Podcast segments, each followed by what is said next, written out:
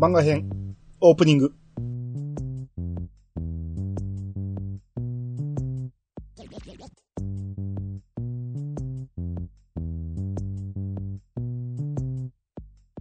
はい、こんばんは。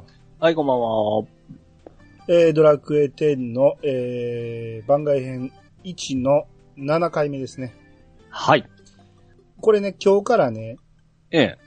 あの、新しい、お新しいな、大きい方の町に行くんですけど、はいはいはい。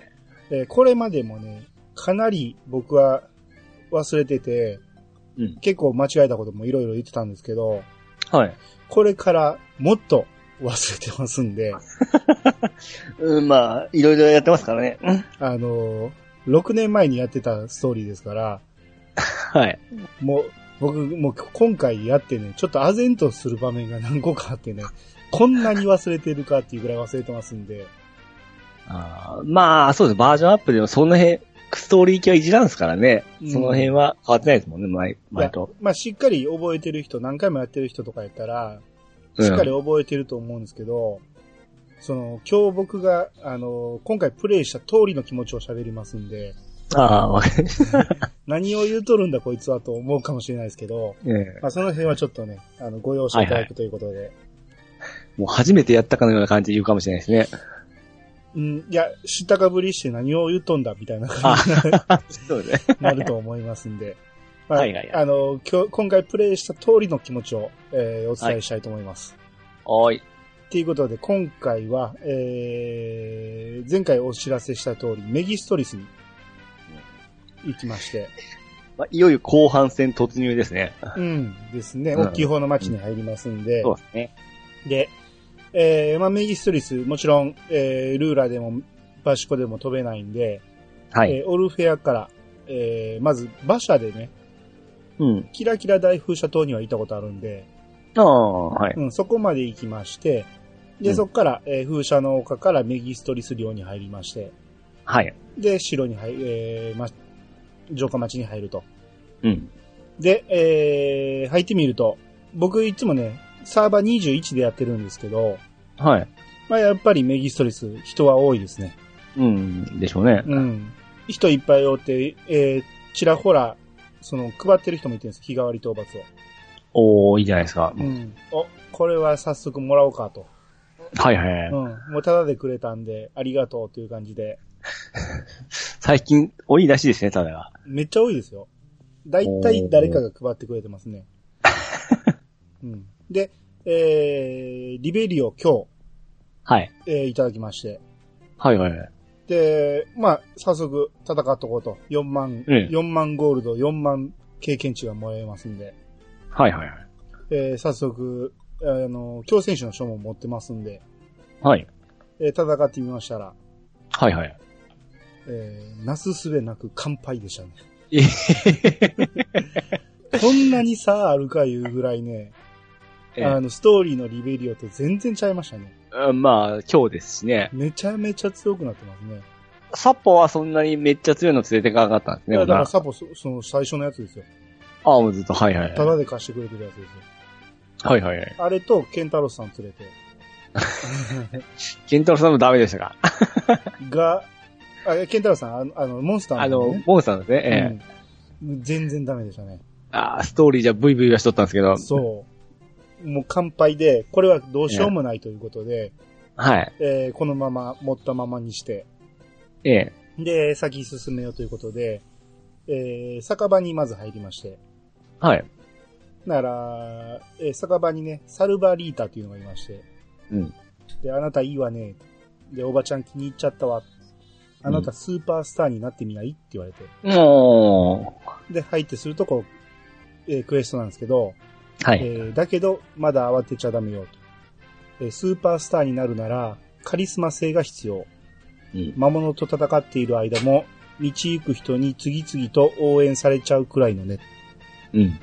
そして、えースーパーハイテンション状態になって、東の風車の丘の一つ目ピオロを一匹倒してきてと。はいはいはい。で、舞踏家専用の特技でテンション上げたりしたら無効になるから気をつけてねと。うんまあありましたね、こういう。ちょっとめんどくさいですよね。あのー大体ボケで上げるんですけど、ボケなかなかテンション上がらないんで、はいはいはい。うん、で、まあ、道行く人に応援してもらうと上がりやすいと。ええ。うん、っていうことで、まあ、僕はニヤカできますん で、おっと。 もちろんその技ここでは使わせてもらいますよまだ、まあ、とりあえずおい受けといて、やるときになったらちょっとサブ、あの、サブアカ連れていこうかなと。うんうん。ただここでね、武道家はあかんって言われたけど、ええ。バトマスの必殺はええんかなと思って。試したことないですね、そりゃ。ねどう考えても、うんまあ、バトマスの方が、あ、後ってことはないか。うん。あ、あ、後かもしれん。同じぐらいかもしれんけど、バトマスの必殺で一発でもしかしたら、クリアできたかもしれないですね、これ。はいはい。うん。で、えーこれが145の、ようこそひよっこちゃんというクエストです。うんで、えーそのままモンスター酒場に行きまして、はい。ベビーサタンの NPC がいまして、うん。で、名前がミニモン。うん。で、こいつが言うには、その、俺はベビーサタンなのに、ミニデーモンと間違えたご主人に、こんな名前つけれち、つけられちまったぜ、と。うん。うん。まあ、これ川田さん言ってたやつですけどね。う。うんん。が実際おったと。で、酒場に話しかけ、モンスター酒場に話しかけると、はい。現状預けてたマメタと、兄と、ピッチカートがカンスト。おお。みんな揃って。だからもうどんどん借りてもらえてたんですね。皆さんバシバシやってくれるんですやっねて。ますね。うんということで、この間、あのースカウト祭りした、川又さんと、ええ。ソレトさんとニジパパさんを、えー入れ替えて、はいはいはい。とりあえず夏木あげんと話にならないんで、うん。うん、3匹同時に入れたっていう感じですね。はいはいはい。うん、で、えーそこから移動して、宿屋の2階の廊下に、えー本棚で、うん廃人芭蕉の松芭蕉花っていう本がありまして、はい。えー、芭蕉はカタカナで芭蕉ですね。うんえーミルエルの森、ポステいる広場に至る。緩やかな風に草花や木々が揺れ、静けさに包まれる中、彼は佇んでいた。体がこけむしても、瞳の輝きは焦ず。ブクリポの同胞らを彼方よりじっと見守る、えー見守っていることであろう。英雄の見つめる先に笑みの花、芭蕉っていうね。うん。まあ、まあ、詩人っていうことですね。俳人ってことか。はいはいはい。うん。これ芭蕉って、確か上春むいにいましたね。これちょっともう覚えてないであ、覚えす。てたんですか ええ。がおったなと思って。ううん。が、フォステイルの銅像を見て一句読んだって感じですね。ああ、そういうことか。はいはうん。い。で、あと、町の人に話しかけると、うんプーポーパン王国が病気であると。うん。あと、ラグアス王子が継いだら、うんこの国はめちゃめちゃになるとか。まあそういう話がいろいろありまして。最初の階段上がって、東側に行くと教会があるんですけど、ああ、ありますね。教会の向かいにね、うん。駅の入り口があったんですよ。これ当たり前、はいはいはい当たり前やって言う人いてるかと思いますけど、僕ええびっくりしまして、はいはいはい。駅の入り口ってもっと反対側西側にあるだけやと思ってたんで、うん。こっちから入れるっていうのにちょっとびっくりしまして。全然記憶ないですわ。 うん。まあ、こんなとこ来ることめったにない から、あ、そうなんですうね。んうん入りで口もともはとですかね。多分もともとでしょ。足すわけないし。うん。うん。あとね、まあ、他に話聞いてると、ラグアスが引きこもり、引きこもりである と。はい。で、早くに母親を亡くしたのが良くなかったんじゃないかっていう話もあったりして、うん。まあ、こういう、えー、城の状態が伺えるわけですね。はい。 で、教会に入ると、中にね、プクリポが2匹いましてね、2匹って言ったらあかんか。怒られますよ。 プクリポが2人いまして、えーククリ、ククリとププリっていうのがいましてね、えー私もププリも拾われた子なんだ。2人ともプーポッパン王の生誕祭の夜に教会の前に捨てられたんだって。だからって、ロロップ神父は、私らのことを姉妹扱い。お揃いっぽい名前までつけてくれちゃってさ、勘弁なんだよね。っていう、これ何の話やねんって感じなんですけど、はい。特にストーリーと関係なく、ただ単に捨て子がうん捨てられてて、名前が似てるっていう感じなのかな。うん。うん。まあ、これはなんか、もしかしたら後になんか絡んでくるストーリーが出てくるのかもしれないですけど、あの、その教会よく使う教会なんですけども、なんで使うんですか、ここ。あ、メギストリスよく行くじゃないですか。教会にそんなに用事ありますあの、種族変更し、人間に戻ったり、エルフに戻ったりしまわすざわので。ざここ にええ。なぜ入り口からもそんな近くないじゃないですか。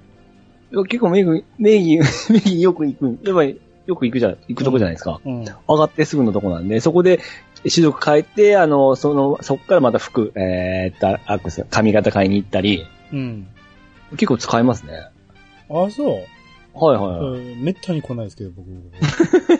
うん、僕は使いますね、とえか。ー便利ですわ。ああで、あのね、教会の椅子に座ってる、ポップ、プッペっていうのがいまして、はい。えー昔、プーポッパン王が、オルフェアのケーキ屋のか、えー看板娘に恋をしたの。その娘が、今は亡き王妃様だったのよ。うん。お姫様になりたいって、不思議なノートに書いたからね、と、えー、アルウェイ王妃様はよくおっしゃってらしたわ、と。おうーん。繋がってきますね。ですね。う。うんん。で、あと他の人に話聞いてると、フォステイルはもう何百年もずっと旅してると。っうん。ていうことは、フォステイルと話してる人がいてるってことですね、ここにね。うん。うん。で、あと、便箋やヤマメっていうのは、エピステーサ丘陵の聖地パサランダンゴ山のモコフルから幸福のモコモコをもらってこいと。はいはい。も、もらってこいというか、まあ、倒してもらってこいということですね。うん。でこれがクエナンバー26の幸福のモコモコはいを受けまして、で、あと、ドレスアップ屋とか美容院とかある方に行きまして、うん。なら、まあ、あの、建物の中じゃなくて外におるね、ピピアンヌっていうのがいまして、はい。あらあらららら、ちょっとあなた悪くないわ。でも良いとまでは言えない。惜しいわね。素材はまずまずよ。でも今日の格好はダメ。そういう子では、おしゃれ上級者のものなの。これ、これ何やったっけと思って。ねもう、あのー初期服着てるんですけどね、まだね。 おしゃれ上級者のものらしいんですけど、え。それはまだ負けますよ、今日ボスに。で、えーおしゃれの基本を教えてあげる。今のあなたにぴったりの進化したベーシックを提案するわ。言うて、こう、初期村の服を選ばしてくれるんです ほいほいほいほい。よ。あ、こんなんあったなと思って。ええ。うん、いや、今、あドワーフの初期服着てるんですけどって思うんやけど。うんまあ、とりあえずくれるっていうから、まあ、オーガの、えーまはい待ち人服もらいまして、はいはいはい。町人服かなをもらいまして、で、次、ドレスアップのところにいる、えー交換やププルンに話しかけると、うん。えーサンビタリアの45人目ですね。あはい45人目で、うん。えードアラジコちゃんもいろんな街を巡ったね。君の成長を感じるな。私もポアン様と喧嘩して以来、妖精の国には帰れず、アストルティアを放浪して、いつしか本物の冒険者になったんだ。うんもっと経験を積んで近いうち、ポアン様に越見できる凄腕冒険者になってやる。あの時の喧嘩のことを謝るためにね。っていう話で。はいはいはい。で、えー、次。下手やポポル。これドレスアップ屋ですね。うん。はうい。ん。えー、我は、魔法のドレスアップ屋、ポポル。魔法仕立て術は、我が母の見つけ出した秘術。その完成の暁には、母の悲願であった魔法のドレスアップ屋を開店するのだ。ただ、いくつかの供物が必要となる。そなた、そなた、供物の調達を協力せぬか、とか言われて、うん。なんか中二病的な言葉遣いなんですけど、うんはい。えー、で、とりあえず、はいにすると、えークエナンバー128の、ママと私の魔法じ仕立て術を受けまして、はい。で、早速、麗しきの子を1個と、秘伝の鳥餅を我のところまで持ってくるのだ。うん。鳥餅はキラキラ大風車島にいる我が母と血を分けたもの。ププールが授けてくれるだろう。ということで、はい。まあ、とりあえずこれ取ってこいと。うん。で、えー、美容師のプラティナ。これ、はい。美容室の方ですね。うん。えーヘアカラーってご存知髪色を変えて素敵にイメチェンできるのよ。えー私たちはサロンフェリシアグループ、じゃあ私たち、ある私たち、サロンフェリシアグループは、美容院あの、難しい横文字ばっかりですね。 名前含めて。うんフェリシアなんてあんま記憶にないですからね。うん美容師一斉オープンに向けて準備中なんだけど、魔法のヘアカラーの仕上げ素材が足りないの。よかったら、アロエオニが落とすマジカルエッセンスを取ってきてくれない、わあ、懐かしい。はいはい。うん、これが122番のヘアカラー始めます。うん。アロエオニはゴブル砂漠東やキリカ草原にいるわ。で、手に入れたマジカルエッセンスは、どの町の美容院に持って行っても大丈夫よ。うん。どの町のって言われても、ここ以外にありましたっいや、僕ですね、多分エルフの方で受けた思うんですよ。けえ、最初。だから僕、そうキでリカ、キリカ平原でしたっけ草原。そう、あそこ行って戻った記憶すごいあるんで、僕砂漠は行ってないんですよ。あ、そっか、僕ここのイメージしかないんですけどね。あ僕もいつもキリカですね。あーここか、バージョン2入ってからのところのイメージしかないですわ。おうー。ん。まあ、えーとりあえずここで受けまして、はい。で、あとね、ドレスアップとか、こうある、この辺のね、北東、要は右上うん。に家が数軒あるんですけど、はい。こんなとこに家あったっけと思って。なんでですかし僕しょっちゅう通るとこなんですけどね、ちょっとパッと出てこない。えー通らへん通らへん。もう行き、行き止まりでもないんですけど、はい。この美容院とかドレスアップがある、外、うん外周を回るようなとこあー、なろをるほど。抜けて上に2軒ぐらいあるんですよ。はい。僕こんなとこ来た覚えが全くないんですけ ど、ええ。で、そこの、えー本棚がありまして、ええ。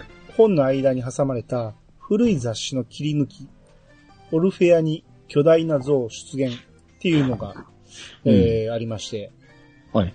えーオルフェアにあるうまいと評判のケーキ屋、その噂を聞きつけた自称お菓子好きの魔女が、ケーキを食べに訪れた時、ひょえー事件は起こった。ご主人の話によると、魔女はケーキを一口食べて、このうまさ、神と叫び、持っていたステッキを振り回したそうだ。すると魔女はパッと姿を消し、その代わりに現れたのが全身ケーキでできた巨大な像だという。ケーキ屋のご主人は、この像をケーキ神と名付 け、うるさい。シリさんが反応 しますよ。なんでや。ケーキ屋のご主人は、この像をケーキ神と名付けて、町のシンボルにしていきたいと話している。これちょっとびっくりじゃないですか。はいはい。要は、ケーキちゃんの、何あの、巨大版、ああ。テンはいはいはいはいあのサーカスのテントの中におった、あのケーキちゃんのでっかい像は、はいはいはい。元は魔女だったと。ほうほうほうほうほう。まあ、魔女とは言わんけど、魔女が姿を消して、その場、そこに現れたのが、ケーキ神。うん。っていう話が、ちょっとびっくりなんですけど、ね、で、クエストじゃなくても話が流れるだけですかそうそうそう。ただ単に本棚のあ、雑誌の切り絶対抜き。見落としても、そんな見落としますよね。ねえ。うん。で、えー、あとね、街の中央に円形の広場があるんですけど、うん。はい。えーそこでペレーレが、えーミーはおしゃれな評論家、ペレーレと申します。実はミー、えー着せ替えドールというナイスな家具を発明してしまいましてね。うん今、密かにそれを使う、えーそれを使うにふさわしい持ち主を探しているのです。ユウのおしゃれセンスをテストするために帽子を渡したいのですが、ユウの装備枠は、えーいっぱいのよう です。 ああ、そうか。装備枠いっぱいで渡されへんかったってことね。うん。うん、で、まあ、とりあえず装備枠開けて、うん。えー、ユウはなかなかいいものを持ってます。そのセンスが確かなものであると証明して、着せ替え道具を手に入れてみませんかって聞かれて、はい。えー226番の来たれおしゃれマスター。うん。で、ユウにはこのトレンドハットを流行に合ったおしゃれなカラーにカラーリングして着てみせてほしいのです。妖精の姿見を使えば必要な素材が確認できますよ。ミーのおしゃれセンサーによれば最新の流行はバニラが来る予感がビンビンしますね。全部言ってくれてますね。それめんどくさかったっすね。だって何が当たりかわからんかったからね。当時そうでしたよね う。ん。まあまあ、これはね、一応チムチャでね、教えてもらったりして、今やったらこれいけるで、みたいな、ああ、うん。を教えてもらっていた記憶はあるんですけど、僕毎日通ってタイミングがあったんでしょうね。OK! みたいな感じでクリアしましたけどね。多分7種類ぐらいをずっと、ま、ローテーションしてああ、たかそうら、ですね。毎日行けば当たるんやけど、そうそうほそう。んまそれめんどくさいですからね。今、色まで教えてくれるんですかもう一発で教えてくれるんですよ。なるほど。うんうん、で、こう、バニラに、えー染色してきまして、はい。えーで、その色が U の感じる流行色なのですかって聞かれて、 うん。で入ってすると、わーお、なんてトレンディー、素晴らしいです。お前が言ったんやけどね。で着せ替えドール、人間女を手に入れたと。うんうんでこれがクエナンバー226のきしゃ、えー、来たれおしゃれマスターでクリア。はい。えー、マップの北西部の、えー住宅街。うん。うん。えーで、この家の外におったポポーペに話しかけると、はい。レベル42以上のお姉ちゃんになら頼めるよと。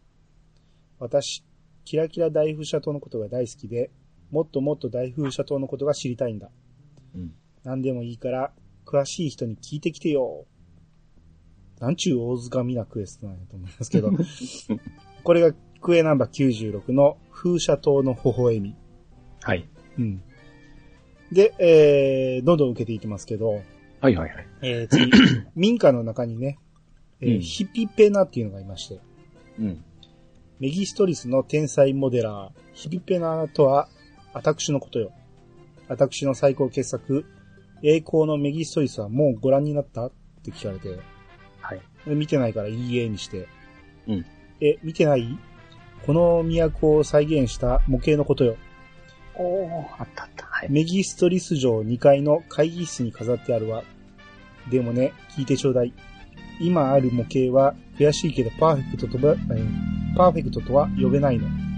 なぜなら、模型のパーツが一つ足りてないのよ。だから、あーた、探してきなさい。 なくなったパーツを、そして、パーフェクトな姿を取り戻してくるのよ。って言われて、えーこれがクエナンバー13のオーマイドリーム。うん。えーまずは模型をじっくり観察するの。うっとりするような出来栄えだけど、よーく見れば何が足りないかわかるはずよ、と、うんと言われまして。はい。うん。まあまあ、どんどん受けていってますけど。えー、次。ある民家の本棚に、月刊カレードスコープっていう、まあ、うん古い雑誌がありまして、はい。ダンスを極めたスーパースター。今回は今をときめく舞姫、サルバリータと、えー期待の新星、プレシアンナに触れてみよう。サルバリータってこれ、スパスタのさっ声をき受けた人です、うん。はいはい。ダンス表現の可能性を広げたとして、有名なサルバリータは、自分に甘えを許さない性格で、日々過酷なトレーニングをこなしている。一方、プレシアンナは、全く逆のタイプだ。どんなに高度な踊りでも、一度見ただけで完璧に覚えて、踊ってみせるという。彗星のごとく現れたプレシアンナが、虚勢サルバリータと衝突したとき、ダンスの女神はどちらに微笑むのか。まあ、これ言ってしまいますけど、スパスタのクエストですね。うん。職業クエストの、まあ、保管みたいな感じですね。はいはい。うんなんか記憶がある思いました、それ。うん。で、あと他の本棚で、えーホステイルの奇跡うん第3巻。えーリンクル地方にある銀の丘はもともと紫色のケムクジャラで恐ろしく強いバズーという魔物の住処でした。うん。これほんまかい思いますけど。ある日、ホステイルが現れ、バズーに自分が勝ったら、この丘から出ていくようにと勝負を持ちかけました。うん。勝負が始まってすぐ、ホステイルは、竜頭つまびき、不思議な魔法で、丘全体を白い霧に包み込みました。霧が晴れると、なんと、辺り一帯は銀色の世界に変わり果てています。うんそしてバズズの毛も銀色になってしまいました。うん。バズズは、ただのシルバーデビルになり、力もすっかり弱まってしまったため、もはやポステイルの敵ではありませんでした。ほう。こうして魔物は丘から退散しましたが、ポステイルの小粋な魔法は今でも丘にかけられたままです。ほう。なんちゅう話がこんな感じシルバーデビルの誕生の 秘話がそこうに。んですね。ほう。まあ、シルバーデビル弱くないですけどね。まあまあ、バズに比べたらあれ比べですたけどら。うん。そんな話って、すごい、本当何のためにやったんですかねまあ、遊び心じゃないですか。ですか ねだって見た人がまあ、ニヤってするようなレベルですよね。ですよ。バズズがここにおったなんていう設定は一つもひ必要ないですからね。うん。うん。ただ単に銀、銀の丘の、えー、由来を作りたかったっていうことですよね。はははは。うん。あっこの銀色にしたのは、ホステイルの竜斗のおおかげとうんいうことですね。小粋なストーリーをそんなとこに付け足してから、すごいですね。ねうん。で、城に近づくとムービーが流れまして、はい。ラジコをね、追い抜いていく、えー、紫髪の竜頭を背負った、こう、小さい生き物がいまして、はい。城の兵の平っぺっていうのが、おお、これはこれは、英雄フォステイル様、良いところへいらっしゃいました。うん。どうか急ぎ、玉座の前へ向かい、王にお会いください。まあ、フォステイルが、まさかプーポッパ王の身に何かあったのか。な、他の兵のポッパが、うん。いえ、病状は安定しておりますが、王はとうとうあの儀式を行うとおっしゃっているのです。お願いです。止めてください。儀式を行えば王の命は。で、フォステルが、わかった。ありがとう。で、フォスフォステルが縄文入っていくんですね。うん。で、ラジコも続いて入ろうとすると止められると。はい。なんだお前はと。で、ほう、キーエンブレムを求めてこの国にやってきたのだ。って言って、えー一人前の証を見せると、ええ。うん、入っていいぞって言われて、うんえ。ー入れてくれまして。で、えー城の中の1階に、えええ。ーピリヒナっていうのがいて、えー亡くなられたアルエ王妃様には未来を予知する力があったんだけど、王は予知が嫌いだったの。だから、城に嫁いでからは予知したことを誰にも話さなかったんだって。うん、うん。うん。まあ、いろいろ複雑なあれがありそうですね。うん。一階のね、奥に庭園が、中庭がありまして、はい。ここにパララヒっていうのがいまして、えー王の側近である人間の学者、イッド様は、はるかレンダーシアから、プクランド大陸へ渡ってこられたそうだ。イッド様は、この大陸にはびこる魔性を、なんとか抑え込むため、日夜研究に励ん励んでおられると。うんあーまあそういえば、イッドって人間の姿してるから、設定的にはレンダーシアから来たっていう設定なんですね、この。おほほ。インド自体が言うにはってことですね。う。うんん。で、あと、チームの大使室がありまして、はい。本棚に幻の芸人を追ってっていうボロボロの手記がありまして、はい。忘れられない芸人がいる。私が子供の頃、村の小さな広場で一人の芸人がパフォーマンスを見せた。体を張ったシュールな芸に村の子供たちは弾けるように笑い転げたが。まあシュールな芸に子供は笑わないですけどね。うんえーそれを見、まああのうんうんえーそれを見て大人たちは苦い顔をしたんだ。うん。その芸人は魔物だったのだ。魔物なんかに笑いが、人の心がわかるはずがないと、大人たちは罵ったうん。次の日、魔物の芸人は姿を消していた。うん私はもう一度あの芸が見たくて、人生をかけて彼を追っていると。うん。これは、あれですね。あの、前回、あの、やりませんでしたけど、はい。旅芸人の職業クエストですね、これ。あ、その流れですね。はいはうい。ん。あとね、ここにね、黒板があってね、はい。で、その黒板の左右に掲示板があるんですよ。うん。で、まず左の掲示板を調べると、左の掲示板を先に読んだ君は、パーティーのボケ担当かもしれない。ボケてボケて、場を和ませるに違いない。って書いてて、はい。で、次、えー黒板を調べると、メギストリス公認チームに入ると、お菓子がたっぷり食べ放題。というのは都市伝説です。っていうう。ん。うん。まあまあ、こういう小ネタが書いてますね。もう、全然わからないですねう。ん。で、次、右の掲示板を調べると、ええーえ。右の掲示板を先に読んだ君は、パーティーの突っ込み担当かもしれない。あ、やっぱりそうじゃん、また。うんカレーに突っ込んで場を盛り盛り上げるに違いない。まあ僕、ボケ担当ってことですね、ということはね。それで、あの、優先の流れでいただけでしょ あ僕大体左から回りますんで、何でも。うあ。ん。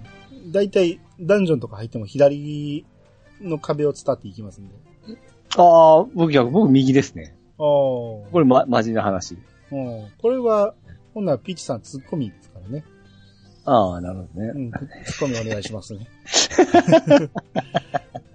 逆やないですか、 完全に。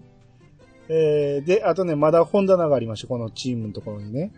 フォスティールの奇跡第4巻。えー何百年の時を経ても変わらぬ外見で私たちの前に姿を現すフォスティール。でも彼がどこからやってきて、この先どこに行くのか、えー知る者は誰一人としていません。ただ、心から彼を必要とし、彼を呼ぶ声を、えー呼ぶ声のもとに、必ずやフォスティールは訪れるでしょう。美しい竜との音色とともに。まあ、英雄だけに、まあ、ヒーローってことですね、これね。うん。うん。機械だみたいなもんかな。 よくわからないですけど。竜との音とともに現れるから。はい。で、えー本棚の、えー、あとまだ本棚ありまして、えー聖地パサラン団子山っていうのがありまして、はい。私が死んだら、あの山のふもとに埋めてほしい。クリッポの民たちのために一生を捧げた聖人パサラーンはそういう遺言を残した。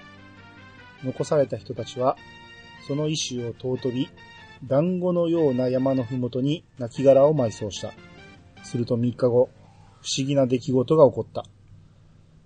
えー目印の岩から暖かい光が溢れうんっ。ていたのだ。光は邪悪のものを払い落とし、その山はやがて聖地と呼ばれるようになった。まあ、こういうのがありまして。はい。パサラン団子山って、えええ。ー右ストリスから行くところにあって、うん。一箇所ね、確か、その、こういう、棺みたいなのがあったと思うんですよ。はそれのこと言ってんのかな確かね、最悪のクエスト、神話編でやったような気するんで、あ。はいはいはいはい。行った記憶があるんで、それの話かもしれないですね、こ れは。はあ、もう、ぶっこいてないです。ですよね。うん うん。で細かいなぁ。神話編なんかほんま何回もやらないですから ね。はいちょっと、ちょっと靴でしたからね、なっけ。長かったですよね。 ええうんで、えーまだ本棚ありまして、 はい。大陸間鉄道開拓への道っていうのがあって、うん我々の毎日の暮らしを支える大陸間鉄道。その成り立ちは数百年前、一人の男が起こした行動がきっかけとされている。その男の名をイザクという。彼は海の上に線路を敷き、世界をつなげる夢の鉄道を使う、えー作ろうと各国の国王に提案したのだ。当初、どこの王様もまともに取り合ってくれず、イザクはあちあちこちで笑い者になった。だが、彼はそれでも諦めなかったのである。イザクは一本一本レールを敷いて、一人で線路を作り始めた。やがて、その姿に心打たれ、協力する人が少しずつ現れていった。イザクは鉄道の完成を見ずに、この世を去ったが、仲間たちがその意志を継ぎ、彼の死から百数年後、うん見事大陸間鉄道は完成したのであると。うん。まだ百数年前なんですね。うん電車できてね。うん。うん。いいですね。まあこれちょっとワンピースで聞いたことあるような話ですけど、まあ、僕ワンピースわかんないんで、知らないですけど。まさにこういう話があるんですよ。う。うんん。なるほど。海の上に鉄道を通してですね。うん。えー、で、ようやく玉座の間に向かいまして、はい。えームービーが流れて、プーポッパン王、どうかお考え直しください。見て、いかに魔性を退けたとしても、王を失えば、この国はおしまいです。で、やつれてるプーポッパン王が、めっちゃ痩せてますね。顔色悪いやつ。うん。一度よ。魔性に触れた好みはもう長くは持たん。ならば最後ぐらい好きにさせてくれても良いだろう。それはまあ、イッドに向かって言ってたんですね。うん。で、こう、おじいさんのイッドが、私も王にお仕えする前は、レンダーシアの地で魔性の脅威をけん、えー魔性の脅威を研究しておりました。このまま何もせずに、プクランド大陸各地に現れた魔性が、大陸を滅亡に導くことは承知しております。ですが、何も王が儀式を行わずとも、えー王家の血を受け継ぐ者はもう一人いるではありませんか。な、王が、え王子はこの国の未来を背負う者。わしは魔性に侵され、死を待つだけの身だ。どちらが儀式にふさわしいかは明白だろう。誰が何と言おうとも、わしは王家の儀式を行い、魔性からこの国を守る。ここで声がして、はい。いいえ、その必要はありません。と言って、こう、扉が開いて、ホセールが入ってくるんですね。うん。こう、もうラジコこれ中に入ってますから、ラジコの横を通り過ぎていくんですよ、ホセールが。うん。はい。全くこっち無視なんですけど、そそのまま、まあうんまあ、強制シナリオ進んでますから。で、そのままイッドが、誰かと思えばインチキ予言者のフォッセイルのものか。王が、フォッセイル、久しぶりだな。さて、今度はどんな不幸な未来をわしに予言してくれるのだ。えー、で、フォッセイルは、運命とはあらかじめ、えー定められたもの。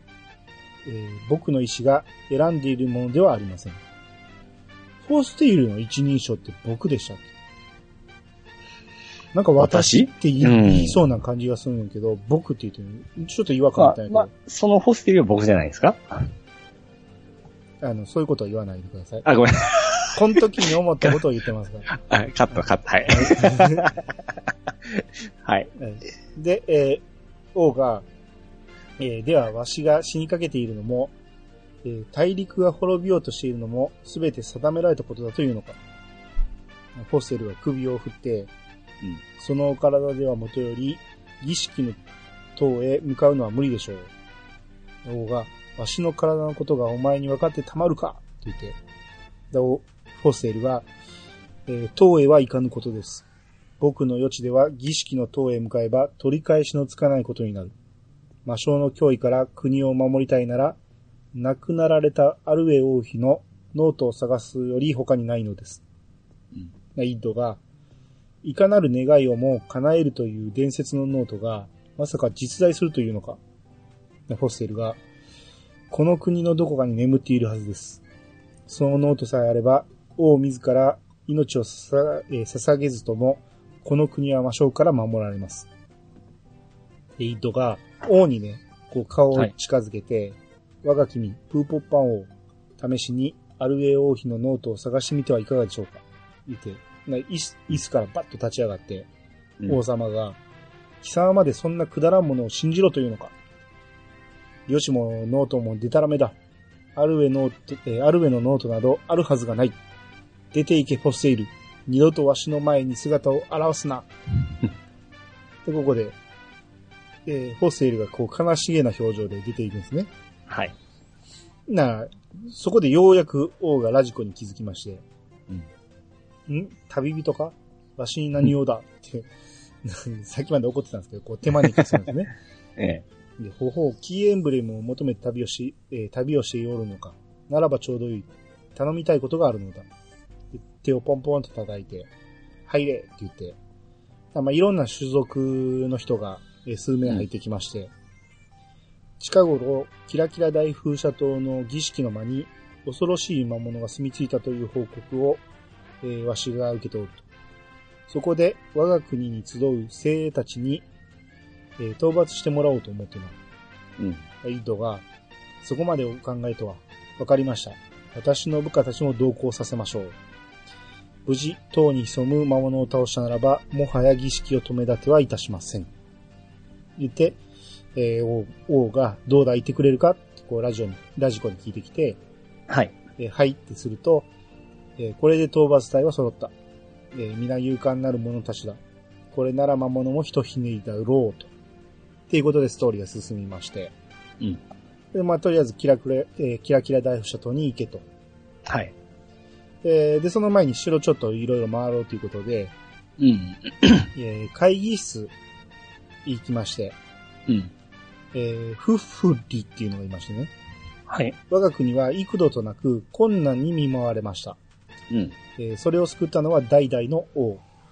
そう。伝説の英雄フォステイルもまた、数百年前のメギストリス王だったのです。うん。まあ、ここでちょっと衝撃の、まあ、僕これは覚えてましたけど、はい。えーフォステイルも王だったと。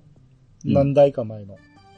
うんで、楽器を奏で未来を予知し、そして大陸を救うため、王家の儀式を編み出したと言われています。うん。まあ、フォーステイルがこの儀式の発起人だったっていうことですね。ほんほんほん。うん。ちょっとややこしいですよね。フォそーうでスすテイルっね。て何代も前の王やのに、うん。またここで、えー、現れたっていうことですね。まあ僕その、当時全然わけわからなかったんですけどね、そのホステイルが。ほんまにわけわかんないです よね。何百年生きてるっていう意味もわからへんし、うん。元王やのに王様に怒られてるっていう意味もわからへんし。うんうん 姿形もなんか一緒でしたもんね、階層の部分含めて。確か。見た目が。ですね。ううんん。ああ、そうですね。う。うんんで、えーこう会議室のね、真ん中にね、えーメギストリスの都を再現した模型があると。はいはいはい。さっきクエストを受けたこの、そうですね。ヒピペな作、栄光のメギストリスと。うん。うん。で、よく見ると、えー民家のパーツが一つ足りないようだ。うん。って出るんですね。はい。んどこにあんねんと思って。うん。一応その部屋、会議室いろいろ探ったんやけど、全然なくて。うん。あ、まだ出てこうへんのかなと。うん。まあ、とりあえず置いといて。うん。で、今度、宝物庫に行きまして、はい。えー、ネジロっていうのが、この世のありとあらゆる鍵開けに挑んできた俺にとっちゃ、この程度の宝物庫の鍵くらいは、へみてえなもんだう。んしかし、どの鍵を使っても開けられねえ小箱がある。どうやら特別な術にかかっているみてえだな。もしも、この小箱を開けられたら、中身はあんたにくれてやる。どうだい挑んでみねえかって言われて、うん。はいえークエナンバー37の鍵師の小箱。はいはい。で、まずは小箱をよく調べてみなって言われて、うん。で、大事なものから、えー謎の小箱を使うと、えー小箱の裏に文字が刻まれているのを見つけた。うん。麗しき王女の滑る白亜の城の南。朽ちたる策を越え行けば、透き通った肌の姿なき見えざる魔女の手招きす。我を開きたくば魔女に勝利せよと。っていうのが書いてあって。はい。まあ、要は、ベリナードの下にあるところのあの、手だけのやつうん。倒すってことですね。うん。これ昔は呪いを受けてから倒さないですね。緩和されましてね。めちゃめちゃめんどくさかったですかめら、ね。んどくさかったですね、それも何。回失敗したか。はい。うん、呪いを受けてから、その、たどり着くまでに呪いが消えてしまって、うん。それ何回も繰り返して、はい。うん。そのテンションと同じ僕、めんどくさかった記憶がめっちゃありますわ。うん。うん。たどり着いたら、またあいつ見えへんしね。はいはいはい。うんほんま、めんどくさかった。これが、ただ単に倒すだけでいいとなったわけでおすっからね。と。うんえーで、とりあえず、ストーリー進めようということで、はいとりあえず、風車島に向かいまして、うんえーで、島に入らずに、まず奥の方に行きまして。はい。えーほんなら、黄金のプクリポ像があって、えー王家の儀式に身を捧げた歴代メギストリス王の勇気に敬意を表し、黄金の像をこの地に建立せんと。うんまあ、歴代の王が、その儀式で身を捧げてきたってことですね。はいはい。像があるんでしたっけ、あ、あります、あります。ああ、もう覚えてねえわ。うん。この像のそばにね、ええ。えー、茶色いアフロの糸目のね、うん。もう肌も茶色のププールというのがいまして、はい。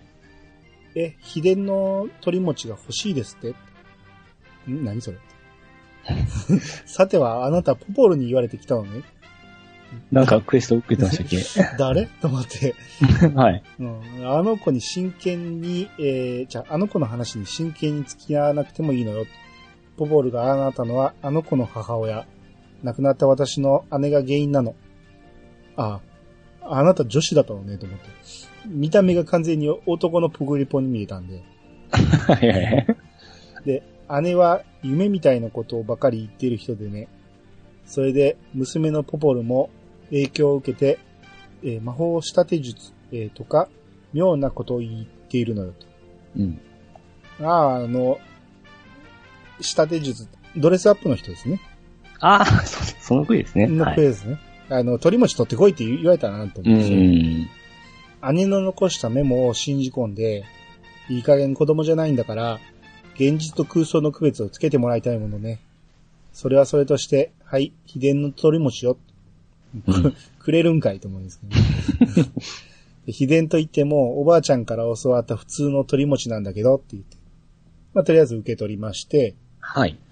で、あと、その塔の外周を回ってると、ええ。えーレノッホがまだいまして、う。うんん、話しかけると、ゴーレクにこう長期休暇をもらったらしいんですね。はいはい。で、あと、ポケットに小さなメダルが入ってたって言って、で、また1枚くれまして。うん。うん。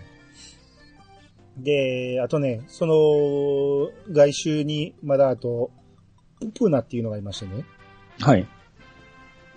えー、あたし、お天気お姉さんのププナよ。ここから空を見ると、たくさん気球,、えー気球が見えるでしょいつもはあの気球の一つに乗って、お空の様子を観測するのが仕事なんだけど、最近なんだか目の調子が悪いみたい。これじゃ予報できないよ。人差しすれば視界が澄み渡るという晴天の目薬を取ってきてくれないかな。うん。メギストリス量のブルベリーノが落とすらしいわと。うん。で、これが、クエナンバーがない、クエナンバーなしの、ププなお天気レポートっていうやつなんですよ。ああ、すっげえ記憶ありますわ。このタイトルはすごく目にすんねんけど、こんなクエストを受けた、やった記憶は全くないんですけど、これナンバーがないんですね。ないんですね。っていうことは多分期間限定クエなんですよね。ああ。あれですよ。神話クエのはい。よ予兆編的な感じの、ああ。だから他のクエストとちょっと区別した感じやってるんですよ。うん。うん。で、えー、とりあえずこれ受けて、はい。で、えー塔の最上階まで上がりまして。うん。で、ほんなら、魔物がいないんですね。うん。最上階のその儀式の間に入っても。はいはいはい。ほんならもう城に戻って報告しようと。う言っ。て戻ろうとすると、人間のタナトっていうのが、ああ、はいはい、出た出た。はい。それは困るな魔物はいるんですよ。なあって言 って、背丸、中丸い言い方で。うん背中合わせで立っとるんですよ。はいはいはい。で、もう一人のヒヒプノスが、そうとも、この儀式の間には恐ろしい魔物がいるんだ。そしてあんたたちは魔物にやられて、いてこう、武器を二人でガッと構えて、うん。で、タナトが全滅しちまうんだよって言って、で、そこでもう襲いかかられて、はい。ほとんど全員やられまして、うん。で、生き残ったフポットっていうのが、えーお前たちはイッド様直属の、一体何のつもりだって言ったところで、とどめ刺されて。はい。で、タナトが、愚か者どもめ。魔物などおらぬのよ。塔に魔物が出るという噂を流し、討伐隊をおびき寄せたのも、生贄を捧げるため。すべては我らの計画よ。いて、こう指をパチンって鳴らして、なフォットの体が蒸発するように消えるんですね。はいはい。で、そこで、ラジコが一人残ってるのを気づいて、うん。で、メイドの土産とか言って、正体を表すんですね。うん。さまよいはよい。みたいな。いや、寒い。はいはい。で、ここで戦闘になりまして。うん。この前にね、ちょっと、なんかとパーティーを組んでて、はい。あのーサポが閉まったったんですよ。うんうんうん。サポゼロの状態、ソロで戦ってしまって、はい。あのーもちろん死亡してしまいまして。うん、なんか強かった記憶ありますよ。うん。まあまあ言ってもこっち一人ですからね。レベル46しの。まあ、それは勝てまへんうね。ん。その場で蘇生して、うん。えーもう一回サポを出して、で、ケンタロスさんとサポを出して、えーはい再戦して。うん。な、それでもやっぱ結構強いんですよ。